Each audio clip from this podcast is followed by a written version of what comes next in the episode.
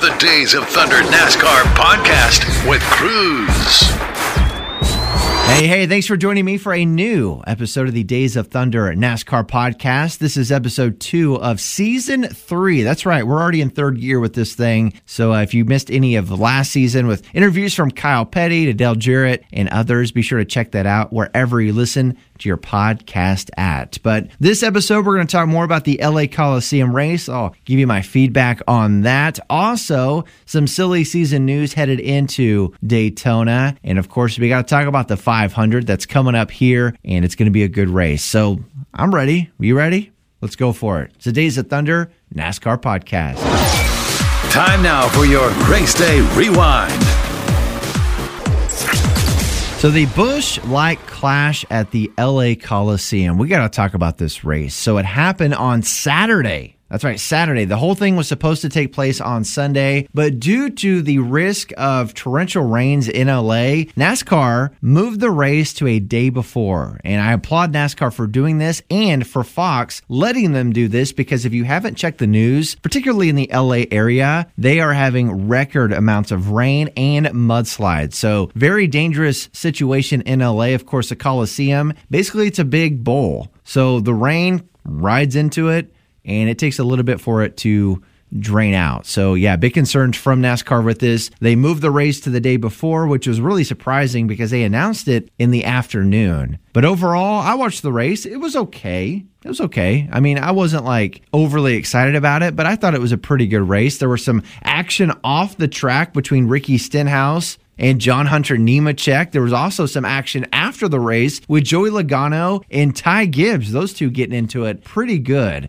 But yeah, overall, I thought the uh, race itself was okay. Denny Hamlin pulling out the victory for Joe Gibbs Racing and Kyle Busch finishing second. But would you like to see NASCAR continue the LA run at the Coliseum? Personally, I'd really like to see them move this back to Daytona. I miss, and I'm going to sound like an old guy here, but I miss the days of Speed Channel when it was nothing but a month of Daytona 500 coverage. They called it Speed Weeks. And literally, I would take off work for like a month and just watch Speed Weeks because you had testing, you had qualifying, you had the duels, you had the clash, like everything was just right there. And it really amped it up for the Great American Race. So I don't know. I would like to see NASCAR change it. Again, whether it's a different venue or going back to Daytona, I think something needs to be changed just a little bit when it comes to the Coliseum race and the Clash. Just my opinion, but you can let me know what you think on the Days of Thunder NASCAR podcast Facebook page. Still haven't shortened that, by the way.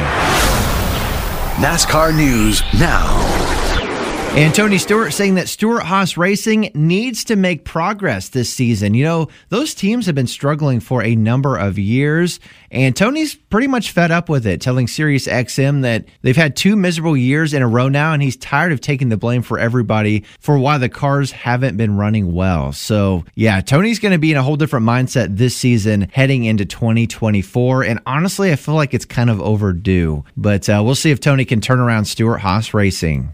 And it was announced that Danica Patrick will be here in Springfield visiting MSU. She's going to be here in town this month to support the new Bears WIN program. Now, WIN stands for Women's Impact Network, a group of advocates who will honor the impact of women by addressing the most pressing needs of students at the university. So, this is a pretty big deal. Danica will speak at 7 p.m. on February 28th at Juanita K. Hammons for the Performing Arts. It is free and open to the public. So, pretty cool event there. And Interstate Batteries, longtime sponsor in NASCAR and with Joe Gibbs Racing, announcing that they will return for their 33rd year in the sport. And they're going to sponsor all four Joe Gibbs Racing cars in the Cup Series throughout the entire season. Those cars, by the way, some of the coolest paint schemes out on the track. And it's great to have Interstate still involved in the sport. And speaking of Sirius XM, they have extended their sponsorship agreement with Toyota for the 2024 season. So Sirius will be on the Joe Gibbs Racing Toyotas and the 23XI Toyotas driven by Tyler Reddick. And I believe Bubba Wallace is part of that sponsorship too. And kind of surprising news coming out of the Dale Earnhardt Jr. camp. He is still working on a new contract with NBC. You know, they pick up the races in June, but according to the new report coming out, Dale Jr. still does not have a new contract to return as an analyst with NBC, which is really surprising. I mean, he is one of the most popular drivers in the sport since he came about. So I think they'll get that figured out personally. I would be shocked if NBC and Dale Jr. part ways. Like, I would be utterly shocked, but who knows? You know, money at the end of the day is is what talks. So we'll see what happens there. And Kyle Larson already in an IndyCar doing some testing. This happened at Phoenix. If you didn't know, he's going to drive the Arrow McLaren number 17 Chevrolet, powered by Hendrick Motorsports in the Indianapolis 500 this April. So Kyle's going to get as much testing time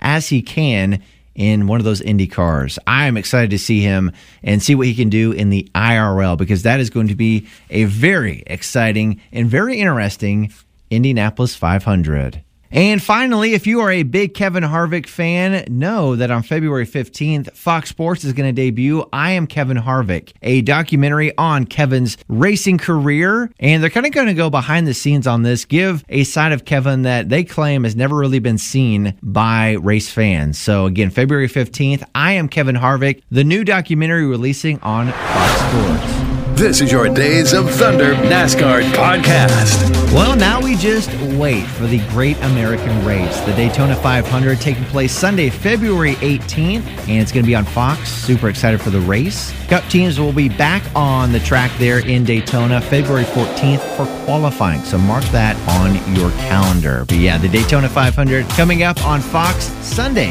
February 18th. Get more details on this at NASCAR.com.